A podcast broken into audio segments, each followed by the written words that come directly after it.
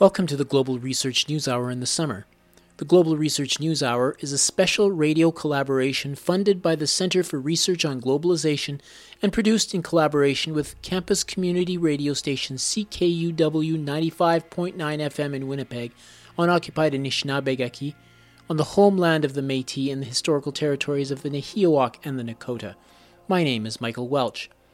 What follows is a special presentation by the Canadian Foreign Policy Institute.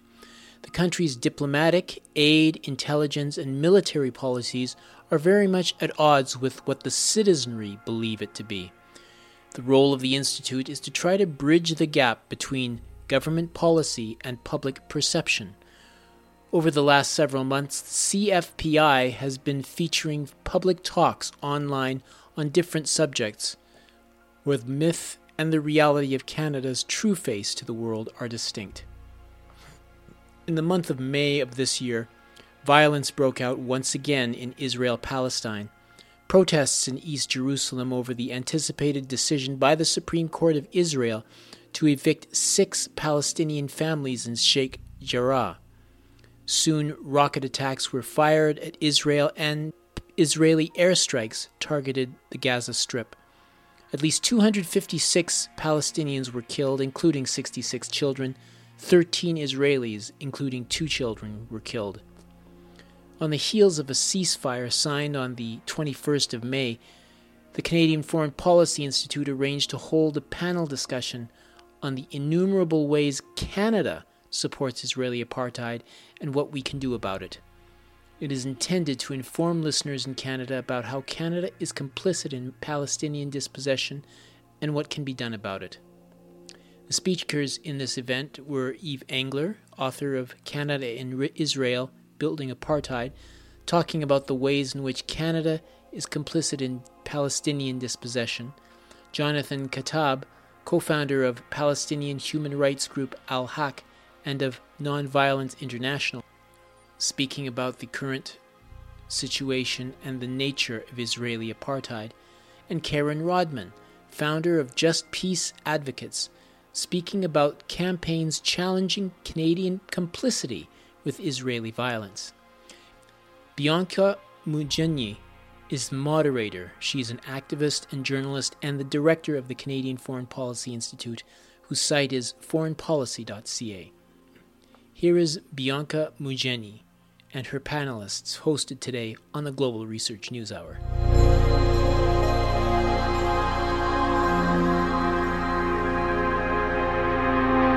So, uh, our work, what we're working towards is a progressive foreign policy, and the internationalism that we all need to embrace so urgently must include meaningful international solidarity. This includes support for anti-racist and anti-colonial uh, movements globally. And this week is a pretty significant week for us. It marks a year since the Canadian Foreign Policy Institute was launched with, uh, with an op-ed in the Toronto Star, the public letter opposing Canada's bid for a seat on the United Nations Security Council. And we worked with our co-sponsors of today's event, uh, Just Peace Advocates, on the No to U N S C campaign, which included sending over two thousand individual emails to all U N ambassadors, critical of Canada's anti-Palestinian record. And in a sign of its effectiveness, it forced Canada's permanent representative to the U N to send a letter to all other U N ambassadors actually defending Canadian policy on Palestinian rights. Among um, the elements of Canada's anti-Palestinian record that we highlighted, um, where we highlighted the current Liberal government's uh, voting record at the U N. Our current Liberal government have voted against more than fifty U N resolutions upholding Palestinian rights. Um, and these are resolutions that are supported by almost every other nation on earth. We also highlighted how our foreign minister, Chrystia Freeland, at that time asserted that Canada would, quote, act as an asset for Israel if it gained a seat on the United Nations Security Council. And, you know, many progressives considered our position against Canada's bid for U N S C seat controversial, but time has really borne it out. And in recent days, Norway and Ireland, Canada's two competitors for a seat uh, on, on the council, have sought to stop Israeli violence through the council. Unfortunately, blocked by Washington, they put out a statement with other Security Council members, France and Estonia, condemning recent Israeli airstrikes and calling on Israel to cease settlement activities, demolitions, and evictions, it's highly unlikely that the Trudeau government would have, pers- would have pursued a similar tack if it had won a uh, Security Council seat. So internationalism. Internationalism means that we cannot ignore the biggest injustices taking place on the planet. And a major way that we living in Canada can contribute to the Palestinian struggle is to challenge our own government, to challenge them to apply their laws on foreign enlistment, their own laws on charities, challenge them to vote with the rest of the world on U N resolutions upholding Palestinian rights, uh, as well as many more actions that uh, our esteemed panelists will be underlining in today's talk. So our next speaker is Yves Engler. He was an author, an activist based in Montreal. He's the author of nine books on Canadian foreign policy, including The Black Book of Canadian Foreign Policy uh, and Canada and Israel: Building Apartheid. His latest book is called House of Mirrors, Justin Trudeau's Foreign Policy. He was also a fellow and board member of the Canadian Foreign Policy Institute. Welcome, Yves. I want to I want to acknowledge that I'm uh, speaking to you from traditional Indigenous territory of uh, Jojage. Uh, which is a place that has long been a point of meeting and exchange among First Nations. Um, what I want to talk about is, uh, is the second most anti-Palestinian country in the world, which is Canada. Uh, and it is a, something that the Trudeau government, most of my talk is going to be about the Trudeau government. Uh, they have really continued what and uh, deepened in some areas what the Harper government had pursued of this extremist anti-Palestinian uh, pro-Israel policy. And, and I think it's important to point out, right, like in recent weeks, there's been all kinds of repression in Colombia, right-wing government in Colombia that the Canadian government backs through a free trade agreement, through its diplomatic comments, through arms sales. Uh, and there's been rightfully protest against Canada's position uh, with what's going on in Colombia in recent days. But the relationship to Israel is not the sort of what I would call the typical support for a, a right-wing, uh, you know, pro-U S uh, government in Latin America or elsewhere. It is unique. It is very unique, and there's many examples of just a, a uniquely Uh, uh, pro-Israel, anti-Palestinian uh, position.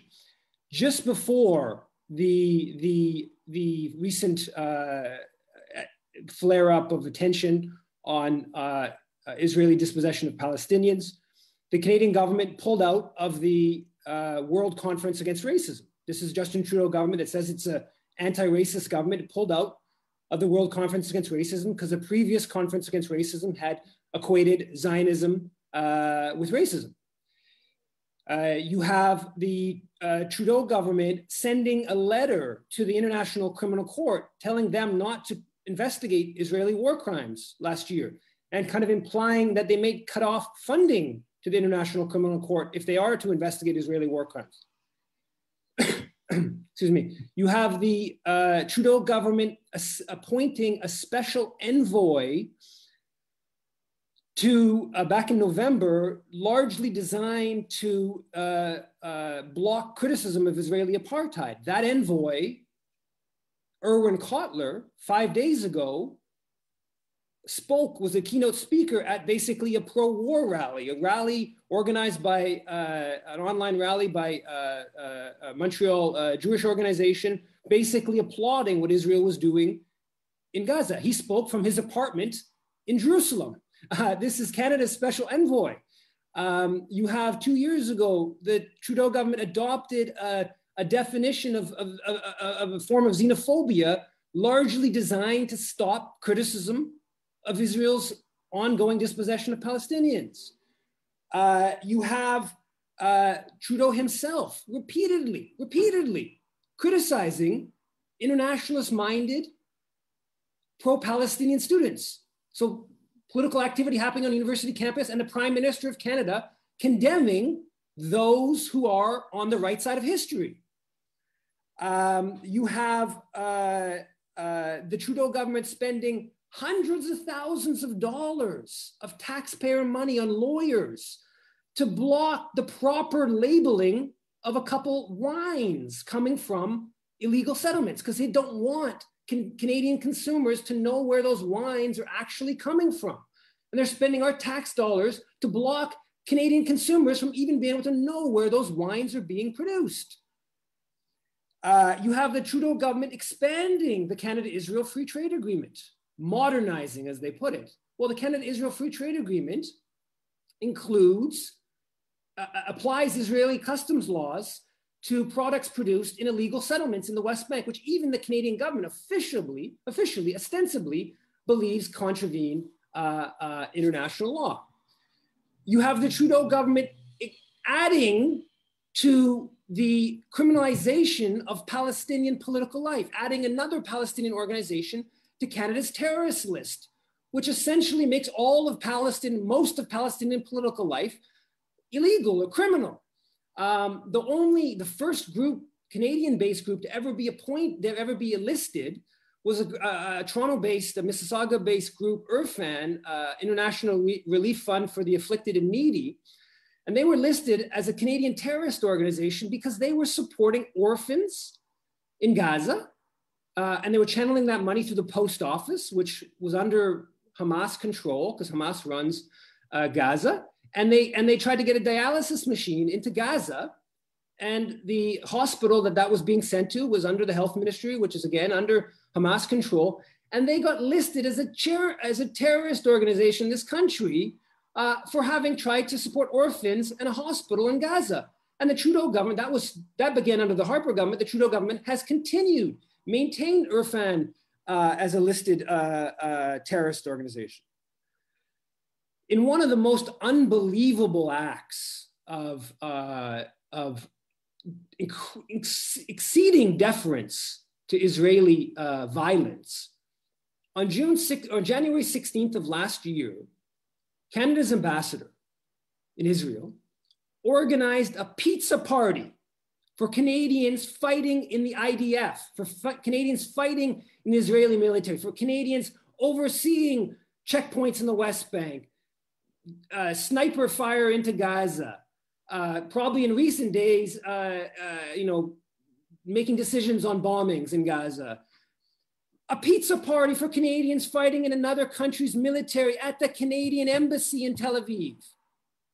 You have the Trudeau government allowing the enlistment of Canadians into the Israeli military, which contravenes the Foreign Enlistment Act, which is very clear. It's not legal to recruit or induce others to join another country's military. I know Karen's gonna get into this in more detail, but the Trudeau government has ignored the campaign that's brought this issue to light uh, and just tried to pass it off. Um, you have uh, the most important uh, form of Canadian support uh, for Palestinian dispossession, for Israel, Uh, today and historically, or in recent decades, is the registered charities.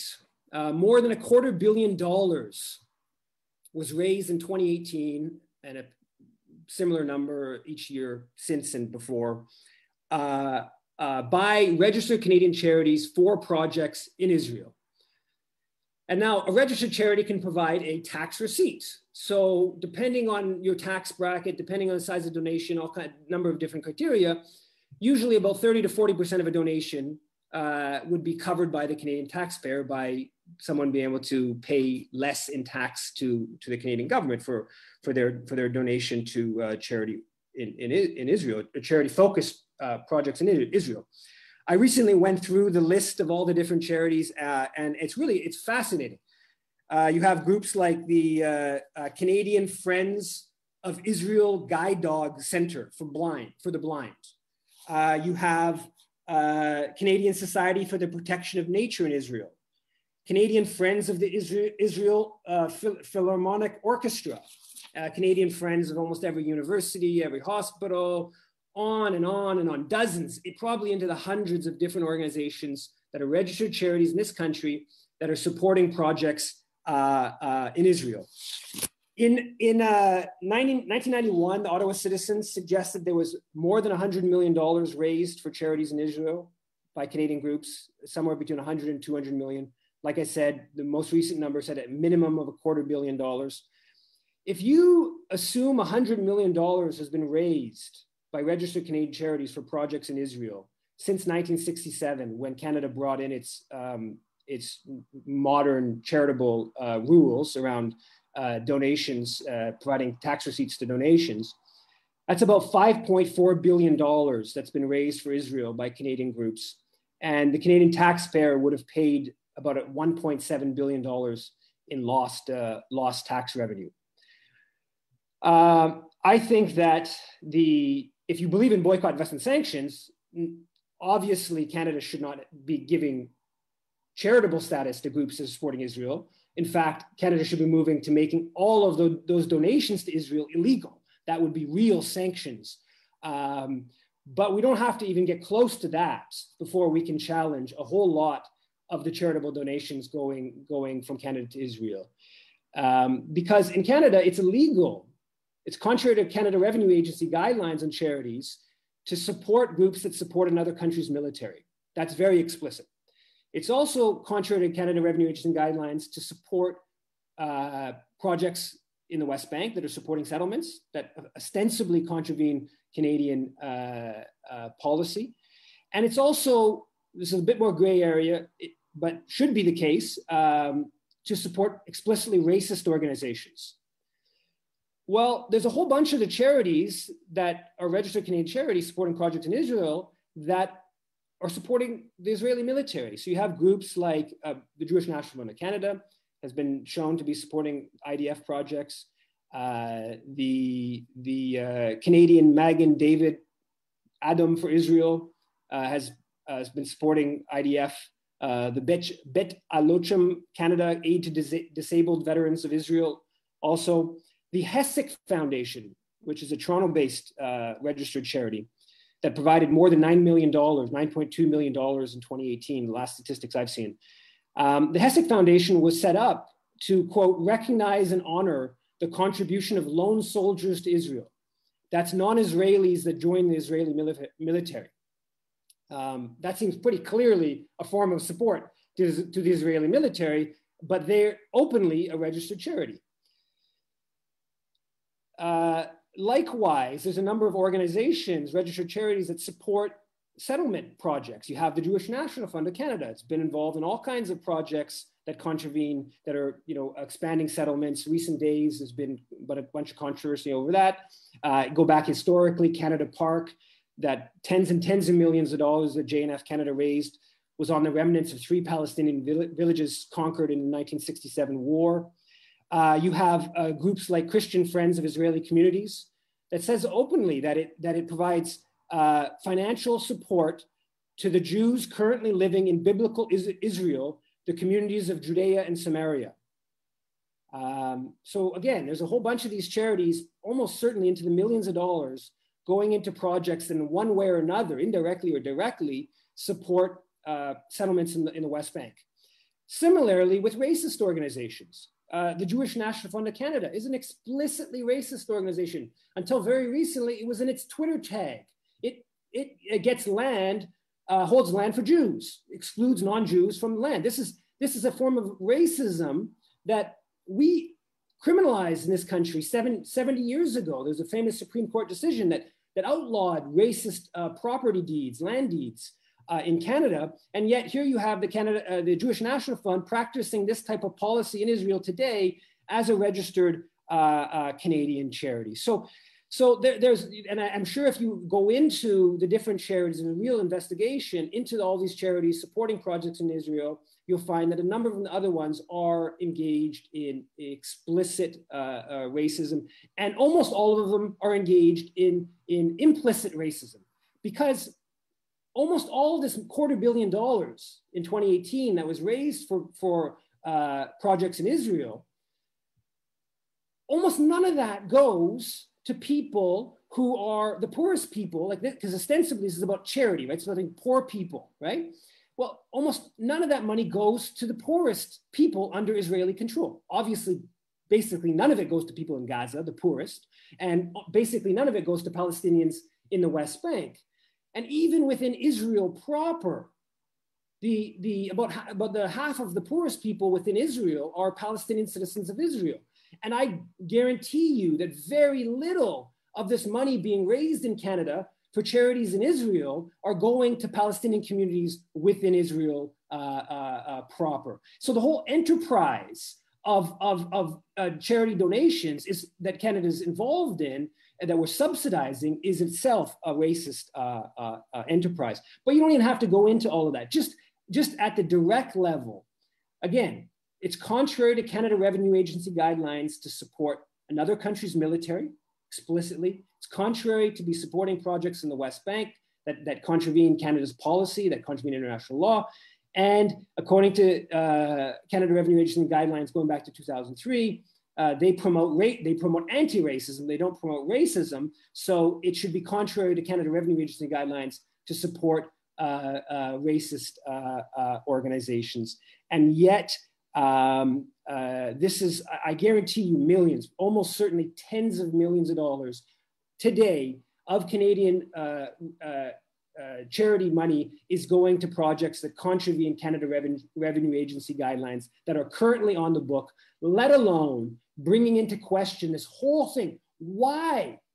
Why would Canadians be subsidizing donations to a country that has a G D P uh, basically equivalent to Canada's? Are we, are we subsidizing donations to hospitals in Sweden and Japan? Of course not, right? Is Israel subsidizing donations to Canadian hospitals and Canadian uh, guide dog uh, societies? Of course not. So why is Canada doing that for Israel?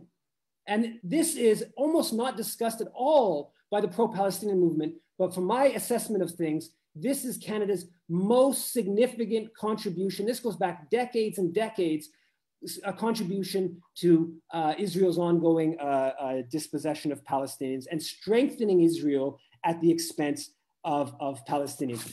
Um, now, just quickly, I do want to go back historically, and I want to make it really clear that Trudeau's policy has been decidedly anti-Palestinian. Harper's policy was decidedly anti-Palestinian. We, we're moving it, we've been moving in the wrong direction in the last fifteen years, um, but it didn't begin there, right? It, it's ebbed and flowed. We can get into that in the question period if people want. It's ebbed and flowed to a certain extent. But the most significant Canadian contribution to Palestinian dispossession uh, took place in nineteen forty-seven. Canada played a central role with the uh, United Nations uh, discussions about the British mandate when Britain brought the mandate of Palestine to the international, the newly created international body. Canada played a, a central role in shaping the partition plan uh, uh, and in shaping the United Nations uh, Special Committee on Palestine that was uh, sent to the region to determine uh, Palestine's fate. So uh, Lester Pearson, Canadian, who later becomes Canadian Prime Minister Canadian, and later becomes Canadian Foreign Minister, played a, played a, uh, um, uh, led the uh, the first committee on uh, on Palestine, um, uh, which which d- d- defined the uh, parameters of the United Nations Special Committee on Palestine that would be sent to uh, to the region to, to come up with a proposal to what to do with the British uh, uh, mandate. And uh, and Pearson was was, a, was open openly pro-Zionist from a few years before, and he did everything he could to facilitate uh, a pro-Zionist uh, uh, United Nations Special Committee on Palestine, which Palestinians would would uh, would uh, would would boycott uh, at least initially, because they wh- why were why were representatives from Canada, Guatemala, Yugoslavia going to determine their fate? They didn't. They didn't see any reason why it was up to the U, the U N to to come up with, you know, to, to decide on their land. Um, and uh, it was a Canadian, um, Ivan C. Rand, Supreme Court Justice, who was part of the United Nations Special Committee on Palestine that went to the region to come up with a proposal. He's considered the lead architect of the partition plan. And uh, and at one point in, in the part when he was drafting the majority report in favor of the partition plan, he actually suggested giving more of Palestine to the Zionist movement than even the Zionist movement was asking for. Um, and ultimately, the partition plan uh, gave the Zionist movement about uh, fifty-five percent historic Palestine, despite uh, the Jewish population being about a third and uh, owning less than seven percent of the land. So from a Palestinian perspective, this was incredibly unjust. When the United Nations Special Committee of Palestine uh, came back with their majority and minority report, Uh, Lester Pearson, again, at the ad hoc committee, uh, special committee one, uh, Lester Pearson played an important role in the negotiations to basically get the British, or sorry, the, the Americans and the uh, Moscow and Washington to agree on the, uh, on the partition plan and to, to, to support it. Pearson could, care, could have cared less about the perspective of the indigenous Palestinian population. Uh, he just cared about getting an agreement between uh, Washington and, and, and Moscow. And it was reported on the front page of the New York Times. Pearson was referred to as uh, uh, Lord Balfour of Canada for his role in, in, in pushing, uh, pushing Zionism. And, and what the, the, uh, the partition plan, which Canada backed, and um, the, the uh, The uh, only uh, uh, Middle Eastern affairs expert at External Affairs at the time, Elizabeth McCallum, she said that we supported the partition plan because, quote, we didn't, we didn't give two hoots for democracy. And at the time, she, uh, uh, she sent a note uh, when, uh, during the negotiations, she sent a note, according to the book, The Rise and Fall of a Middle Power. McCallum scribbled a note and passed it to, to Lester Pearson, saying the Middle East was now in for forty years of war, due to the lack of consultation with the Arab countries. Of course, as we've seen in recent days, it's not forty years, it's even longer, but McCallum was clearly uh, uh, uh, much more uh, uh, far-sighted than, uh, than, than, than other uh, officials. And basically what the partition plan did is it gave the Zionist movement diplomatic legitimacy to ethnically cleanse Palestine, to drive out seven hundred thousand plus Palestinians.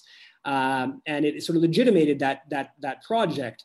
Um, and there were Canadians that fought, uh, a minimum of three hundred, according to the lead uh, recruiter in, in Toronto, uh, uh, uh, Ben Dunkelman. Uh, he claims that he recruited as many as one thousand people, uh, Canadians, World War Two veterans, so generally highly skilled uh, military people, to go fight Uh, uh, on, on behalf of the Zionist movement, and they participated in the, the ethnic cleansing of, uh, uh, of Palestine. And so Canada's role at the U N in nineteen forty-seven is the most important Canadian contribution to Palestinian dispossession.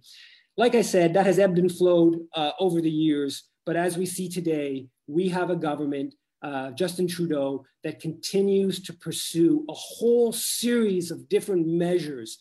Even if Justin Trudeau Uh, ten days ago would have come out and said, uh, Israel's ethnic cleansing in, in, in uh, East Jerusalem is wrong. Uh, uh, its uh, attacks on Al-Aqsa Mosque are wrong. Its bombing of Gaza are wrong. Even if it would have strong language, Canada would still have been uh, directly uh, enabling and complicit in his, Israel's uh, uh, uh, uh, human rights violations. And he didn't even make those statements. So we have a government, and it's up, it's up to us to change that and to mobilize political power to choose uh, important uh, uh, uh, uh, points of pressure within Canada uh, that we can we can uh, take that outrage, the outrage we've seen online on the streets in recent in recent days, and direct it at uh, challenging Canada's complicity in uh, Palestinian dispossession. Uh, I'll leave it at that and pass it over. Thank you. Thank you. Thank you so much, Yves, for that, uh, that broad overview. True to the title of this event, is very difficult to fit all that information into just a few minutes. Um, but if you'd like to find out more about uh, Trudeau, the Trudeau government's uh, complicity in Palestinian dispossession, both historical and current day, um, definitely uh, check out Yves' writing at yves engler dot com. Um, so thank you for that, and also for reminding us to just to use the power that we actually do have. So we'll uh, we'll see you again in the Q and A. You're listening to The Innumerable Ways Canada Supports Israeli Apartheid and What We Can Do About It, a panel discussion which took place May twenty-second, two thousand twenty-one, conducted by the Canadian Foreign Policy Institute. This program is a feature on the Global Research News Hour, a show funded by the Center for Research on Globalization and produced in collaboration with campus community radio station C K U W ninety-five point nine F M in Winnipeg. The show is also broadcast on other Canadian radio stations across Canada and the United States and available for streaming or download at the site global research dot c a. My name is Michael Welch. Here again is more of this conversation.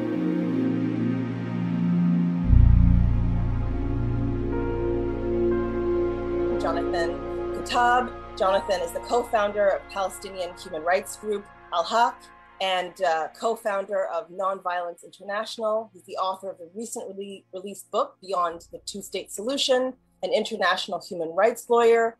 Um, he serves on the board of Bethlehem Bible College and is president of the Holy Land Trust.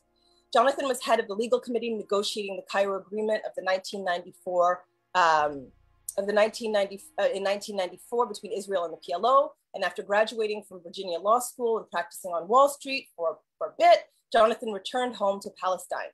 He was a visiting scholar at Osgoode Law School uh, at York University in Toronto in the fall of twenty seventeen, and is a founding director of Just Peace Advocates. He's uh, He's resident of uh, East Jerusalem, where he's a partner at Kuttab, Curry, and Hanna Law Firm, um, and has just written an excellent book, and we'll be putting the link uh, to that and to his work in the chat. Uh, get a copy of Jonathan's recent book, Beyond the Two-State Solution, if you can. It is excellent. Welcome, Jonathan.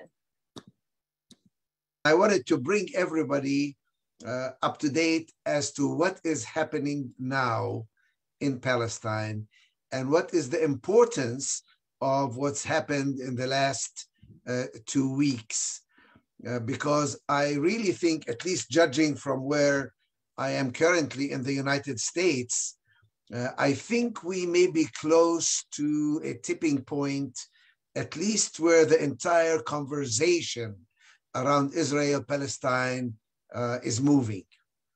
Uh, and, and let me explain uh, a little bit more. Uh, until these two weeks, most people who thought or talked or worked on the Israel-Palestine question you know, were caught up in the issue of two states, and were caught up in what's happening in the West Bank, in Gaza, and maybe also East Jerusalem. Uh, caught up in the idea of settlements being an obstacle to creating a Palestinian state in a small part of Palestine, twenty-two percent. What we saw during these last two weeks was that the reality is different. The reality is that the Palestinian question is not limited to the West Bank and Gaza. The reality is that in our confrontation with the Zionist movement, Israel has succeeded in bifurcating, in fragmenting the Palestinian people to five different groups, and in having a separate policy for each group. First, there were those who are uh, Palestinians or Israeli citizens. There's about two million of them. They have the right to vote in Israel, but they really have zero political power because they are told this is a Jewish state. Yeah, you have the right to vote, but your representatives in the Knesset have no authority over anything. Uh, because this is a Jewish state and only Jews have the right to self-determination uh, in this state, and any action or law or regulation or practice or policy that favors Jews over non-Jews is the most natural thing because this is intended to be a Jewish state. So basically, by its very nature, it is an apartheid regime. But like other apartheid regimes, it doesn't, it's not only a two-tier regime with one tier for Jews and a second tier for non-Jews. Here, they have succeeded in dividing the Palestinian people into five separate categories. I mentioned the first one are the Israeli citizens, uh, Palestinians or Israeli citizens. The second group are those in East Jerusalem, about three hundred thousand of them. They are not even citizens. They are residents, but not citizens. And they have a, a strange status, clearly not at the status of Jews, because Jerusalem was supposed to be unified and only for Jews, when everybody knows Jerusalem is important for Palestinians as well, for Muslims and Christians. And we saw this during this week. A third group are those in the West Bank. And many people thought that that's all that Palestinians are, the people of the West Bank, which is twenty-two percent of Palestine, and it's being continuously taken up by Jewish settlements, and it's bifurcated into areas A, B, and C. Uh, and Mahmoud Abbas, who is supposed to be in charge of the Palestinians in the West Bank is, is really has to act according to what Israel wants him to act. Otherwise, he can do nothing. Then there are the people of Gaza, two million of them, basically in an open air prison. And Israel is perfectly fine to treat all Gaza as if it was this illegal entity called Hamas. Even though Hamas is just a political party, and most people in Gaza have never voted for anybody, much less voted for Hamas. Uh, but in, in Israeli propaganda terms, Hamas is the way that you demonize all of Gaza and, and justify everything that you are doing in Gaza. If you can show that one office in this building uh, has a Hamas member in it, we can knock down the whole building because there is Hamas there. So, and th- that's the fourth group. And the fifth group are the Palestinian refugees, those who are in the diaspora. Two-thirds of the Palestinian people cannot even go to Palestine, to their homes, to their homeland. They can't even go to visit, much less to live there. They may be able to enter if they have a Canadian passport, or they may be not. They may be turned back. So my point is, these events the last two weeks have shown that the Palestinian people are one people, and they are united. And they are united in fighting a system which is an apartheid system that grants rights to Jews that it denies to non-Jews. That is the bottom line that needs to be understood and oppressed. And this is a Zionist phenomena, by the way, because many of the people who can see this best are our Jewish friends who recognize that this is an unfair and an unequal and an apartheid system. The second thing that was shown uh, uh, during these last two weeks is that with respect to Gaza, the situation is so terrible that even the ending of the bombardment does not really solve the problem. These people are living in an open air prison. And the Israelis were pummeling them right and left mercilessly, like, like fish in a barrel. Uh, one of the things that really got me was when one missile fell on a house and it didn't explode. And the neighbors got a call, sorry, there was a technical error, but we will be returning tonight to correct it and destroy that house. Because the Palestinians have no defense. They don't have an iron dome. They don't have uh, places to go and hide when the, when the bombs start falling and the air raid sirens go off. Where do you go? You don't have an air raid shelter.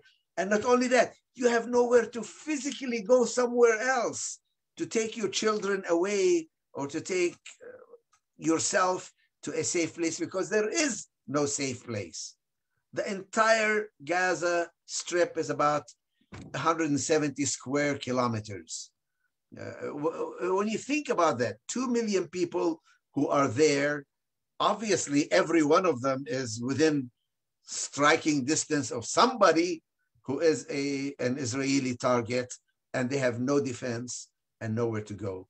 So I think we really need to recognize that it's a good thing that the ceasefire took place and that there is no more aerial bombardment. But what we really need now is to lift the siege of Gaza, to allow people in Gaza to move in and out, to bring goods in and out. How can you repair? The, the house is destroyed, all the houses that were destroyed. If you can't allow building materials in without Israeli permission and without Israeli permit, if you can't grow your food and export it, if you can't go out to sea and fish, if you can't have fuel for your generators, for your electricity, if you can't have clean water and sewage, if you can't have your hospitals working without Israel controlling everything that's happened. We must lift the siege of Gaza. And, and finally, we must also bring Hamas into the equation. Hamas is a political party. I don't like it. I wouldn't vote for Hamas, but they are a political party and they serve a political function. And if you want to make peace, and if you want to do anything in Gaza, you must deal with Hamas. And right now, they have almost more credibility than other people like President Abbas in Ramallah, I am sorry to say. They have more credibility than Mahmoud Abbas in Ramallah. So we must bring Hamas into the equation. There's the things that they need to do. There's conditions that need to be met. But Hamas must be part of any kind of arrangement or peace talk if peace is. Jonathan, and, you're and, on mute. And finally, and with this, I, I, I will end my ten minutes. We need to think of ways to act if the government doesn't act. If the government of Canada continues on its policy, which is clearly against decency and against international law and in favor of apartheid, in favor of oppression, what can ordinary people do? This is where B D S becomes important. Boycotts, divestment, and calling for sanctions to punish those who violate international law, those who practice apartheid, those who refuse to accept equality, those who, while claiming to be defending themselves, are really oppressing and attacking everybody else. Our next speaker is Karen Rodman, um, who uh, is a human rights advocate and founder of Just Peace Advocates and Palestine Just Trade. Uh, Karen was ordained as a United Church of Canada minister in two thousand fifteen and has served as a human rights volunteer observer in Palestine to the World Council of Churches. Karen is retired from a three-year decade uh, in senior management leadership in the Ontario Public Service, and Karen is uh, an incredible activist. Welcome, Karen. Thanks so much, Bianca, and uh, what an honor to be here. Um, I'm pleased to share a little bit more about some of the practical things that people are doing and can uh, do in regard to uh, ongoing campaigns. And I'm going to start by talking about the uh, illegal Israeli military recruiting in, uh, in Canada. Um, under the Foreign Enlistment Act, it is a crime in Canada to recruit anyone for a foreign military, and uh, Yves talked a little bit about this. It's also a crime to aid and abet such recruitment, um, and there's indication that at any point uh, there are about two hundred Canadians serving in the Israeli military, um, based on historic information. The only exception would be if the recruitment was of an Israeli citizen who's required to do mandatory service, and that would be someone who is not a Canadian citizen. The campaign to stop illegal Israeli military recruiting was launched on uh, October nineteenth, twenty twenty um, by both the Canadian Foreign Policy Institute and Just Peace Advocates, along with the Montreal-based organization Palestinian and Jewish Unity. Um, it was launched with a formal legal complaint uh, with a call to Minister uh, Lametti, Justice Minister Lametti, to undertake um, an investigation and lay charges uh, as warranted.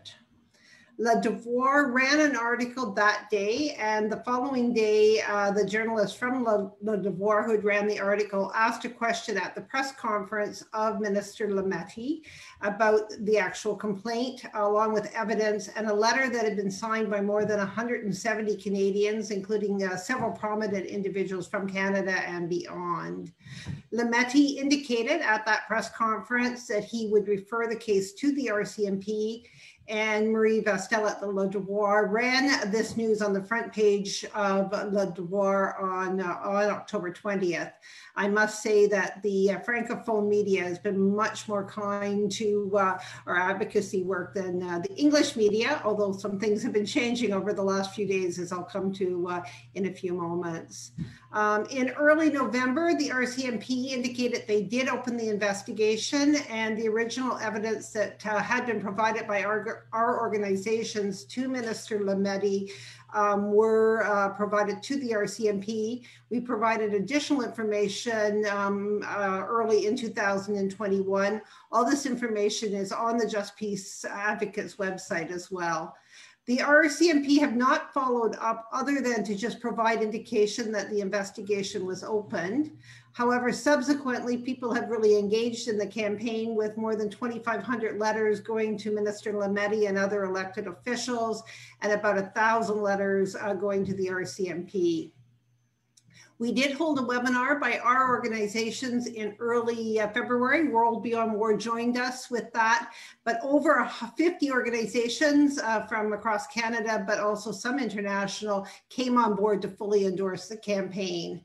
Um, we'll be providing the link for that webinar in the chat in case you didn't have a chance to hear it or want to listen to it again.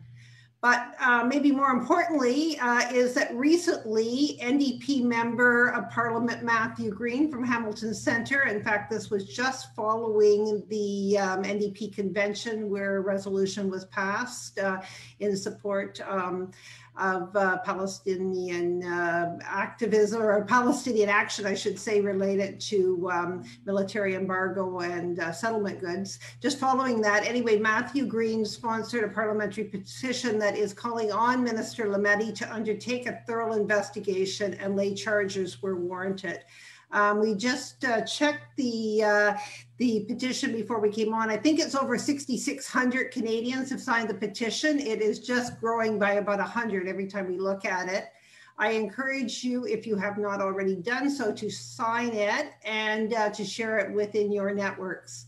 Let's make this the Palestinian um, resolution or uh, motion that actually, or not motion, parliamentary petition, I should say, that actually gets to the ten thousand signatures. So again, that link has been in the chat, and I think it'll be put back in again. Um, also, as Yves mentioned, there was a recent letter from our organizations to the minister. Well, I guess Yves more mentioned that uh, there was uh, indication around uh, the charities and using charity uh, funding uh, towards military uh, uh, uh, military in uh, Israel, along with uh, the Foreign Enlistments Act that I've just been talking about. And so we do have a letter that is going to the Minister of Justice, Global Affairs and Finance that's calling on Canada to follow its own laws. And there's been about twenty-six hundred letters that have been sent in the last few days Um, in that regard. So again, that's something, in fact, you don't have to be in Canada to participate in that. Anyone can, uh, can send letters uh, as they wish. So I do want to spend just a couple of minutes and uh, talk about the groundswell of reaction that both Jonathan and Yves have spoken to in response to Israel's blatant violence, and in particular, Canada's complicity. Um, a Twitter storm was held by Canadian organizations. It'll be two weeks, I guess, tomorrow. It was the day after Al-Quds Day and the attack on Al-Aqsa Mosque. Um, and that saw over one million impressions in the hour that we were on Twitter. A letter was provided at that time by Just Peace Advocates for people to send to the Canadian government. And within a couple of days, we had over fourteen thousand letters that had been sent. Um, Over the next few days, a letter from the National Council of Canadian Muslims resulted in over one hundred thousand signatures. And as far as I know, that's the first time that uh, N C C M, uh, the National Council of Canadian Muslims, has engaged directly in the issue of Palestine in, in this way. Other organizations, including Palestinian organizations, uh, C J P M E, Independent Jewish Voices, and uh, Justice for All, followed a suit with a letter writing to the Canadian government around holding Israel accountable through things such as call for sanctions, an emergency debate at Parliament, and so on. Within a few days, and I count it sort of a few days into that week, Canadian elected officials had seen more than one hundred fifty thousand direct calls into their email inboxes. And uh, by then there were phone banks happening with uh, phone calls. I'm sure it would be fair to say that at least a quarter million letters and phone calls um, have been made to, uh, to Canadian parliamentarians over this last ten days as the momentum has continued to grow. On the streets, actions that were already in the planning for NAPCA Day became huge events with estimated crowds of up to around ten thousand in both Montreal and in Toronto. There were tens of actions all across the country with thousands coming out in Calgary, Edmonton, Ottawa, Vancouver, Winnipeg, Halifax, Mississauga, and elsewhere. Um, in places where there is always uh, good support uh, for Palestine, like Saint John's, Newfoundland, and uh, Victoria, um, B C, the usual support was there, but it swelled with large numbers. And in places where there had not been actions likely since the two thousand fourteen war on Gaza, or maybe never, actions sprung up: Guelph, Milton, Oakville, Saskatoon, and, and so on. Today, after the announcement of a ceasefire, um, C B C, Al Jazeera, C T V, uh, Toronto Blog, and, and many other media have reported on an action that saw red paint streaming from the Israeli consulate onto the street of Toronto to represent the blood of massacred innocent Palestinian civilians, the blood on Israel's hands, and a call to the Canadian government to end its complicity with Israel's war crimes. A few of you have been asking in the chat, and I know the link has already been provided, but um, over this coming weekend, there are actions planned for Charlottetown, Montreal, Toronto, Saint John, New Brunswick, Surrey, Vernon, Winnipeg, Calgary, Edmonton, Kelowna, Ottawa, Powell River, Red Deer, Alberta, Saint Catharines, and so on, and events later in the month for Victoria, London, and, and other places. So check out those events um, in, uh, in the chat. It's a list that includes Canadian events as well as uh, events from around the world. And we thank our uh, um, organization, um, Sammy Doon, the organization Sammy Doon, for keeping this list current and up to date. So ECO's polls have over the past few years showed the majority, vast majority of Canadians support boycotts and sanctions to hold Israel accountable.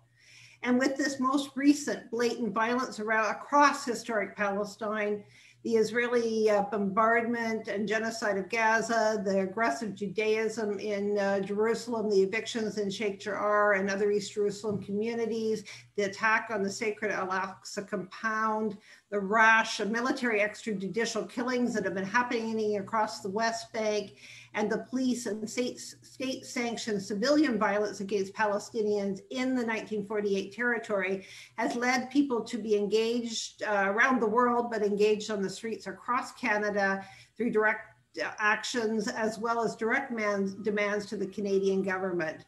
The ceasefire is not a reason to start, it's a reason for us to continue to build on this work. I do just want to mention that over the last five years, the Canadian B D S Coalition has been providing quite focused campaigns through its about twenty-five member groups from across the country, as well as the coalition as a whole. The founding meeting of the Canadian B D S Coalition happened in April two thousand sixteen, and the notes record the following. The Canadian B D S Coalition, a good, unequivocal name in answer to Trudeau's parliamentary motion in February two thousand sixteen, condemning B D S and those who support it. I'm sure many of the people, or most of the people uh, that are, are listening will remember uh, Trudeau being elected in uh, late two thousand fifteen, and uh, by February bringing in motion uh, fourteen, uh, condemning B D S and those who support it.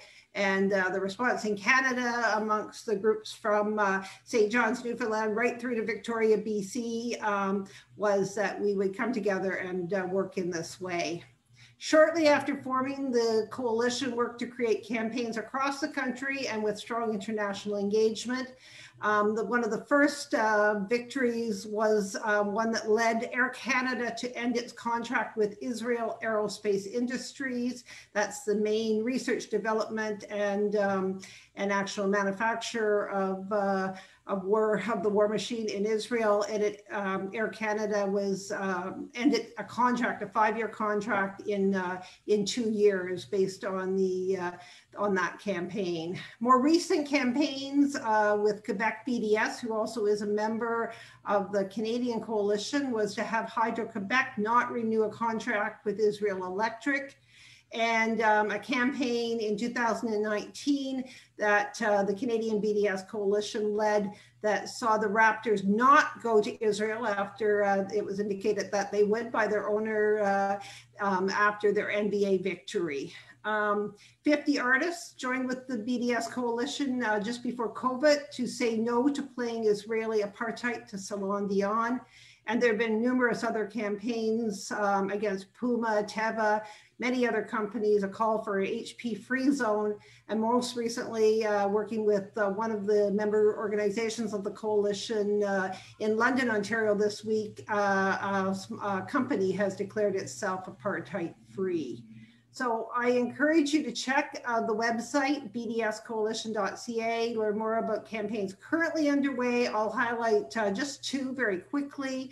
One is a current campaign uh, related to the Canada Pension uh, Plan Investment Board, calling for divestment from the companies that it's invested in that are on the U N list as complicit with war crimes. Some people call that the black list, as well as a Montreal-based company, W S P, that uh, um, is engaged in the light rail in East Jerusalem. A brand new campaign this week is one that is a call to the Dean of the Schulich Business School at York University to end their Doing Business in Israel seminar, which entails sending Schulich students, I suppose after COVID or maybe virtually now, to study in Israel for ten days. There's a letter writing campaign over the last couple of days. I think we're up to close to six hundred letters on that. So again, check out b d s coalition dot c a, or some of those are on our website at just peace advocates dot c a. Um, so in ending, Just Peace Advocate wants to remind the, you and remind that the Canadian government is a high signatory of the Fourth Geneva Convention and therefore is accountable under Article one of the Fourth Geneva Convention to ensure the convention is upheld under all circumstances. This means that Canada is complicit with war crimes when it does not hold Israel accountable and when it does not stand with international humanitarian law. Beyond this, under Canadian domestic law, this, um, the Special Measures or Special Economic Measures Act calls on Canada to take actions, including sanctions, when countries systematically violate human rights. There is a current call from the Palestinian human rights organization Al-Haq, uh, that is an uh, organization that Jonathan Kuttab uh, founded in nineteen seventy-nine or co-founded in nineteen seventy-nine. That campaign is hashtag time for sanctions, so time for sanctions. And the General Secretary of Al-Haq, Shawan Jabran, highlighted yesterday the international community's lack of political will, um, will, will to hold Israel to account is what has allowed Israel to commit crimes against the Palestinian people as a whole, and that Israel's colonial apartheid regime, established and maintained since the NAPCA of nineteen forty-eight, continues to deny the Palestinian people their, their uh, collective rights, including the right to self-determination and uh, right to return. So my parting message is this, that our role is to make it clear that Canada as a middle power needs to hold Israel accountable, and that means it is time for sanctions against Israeli war crimes.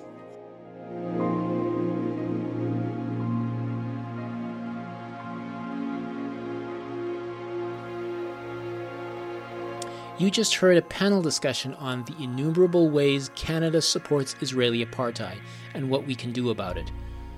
Featured on the panel were Yves Engler, Jonathan Kuttab, and Karen Rodman. It was presented on May twenty-second, two thousand twenty-one. It was a production of the Canadian Foreign Policy Institute. You've been tuned to the Global Research News Hour, a show funded by the Center for Research on Globalization, produced in collaboration with campus community radio station C K U W ninety-five point nine F M in Winnipeg on occupied Anishinaabe Aki, on the homeland of the Métis and the historical territory of the Nehiyawak and the Nakota. The show airs on other radio stations across Canada and the United States and is available for streaming or download at the site global research dot c a. To leave feedback on our show, please email global research news hour at gmail dot com. Music for this week's broadcast is Shifting Sands by Purple Planet Music, accessible on the site purple dash planet dot com. I've been your host and producer, Michael Welch. Thank you once again for joining us.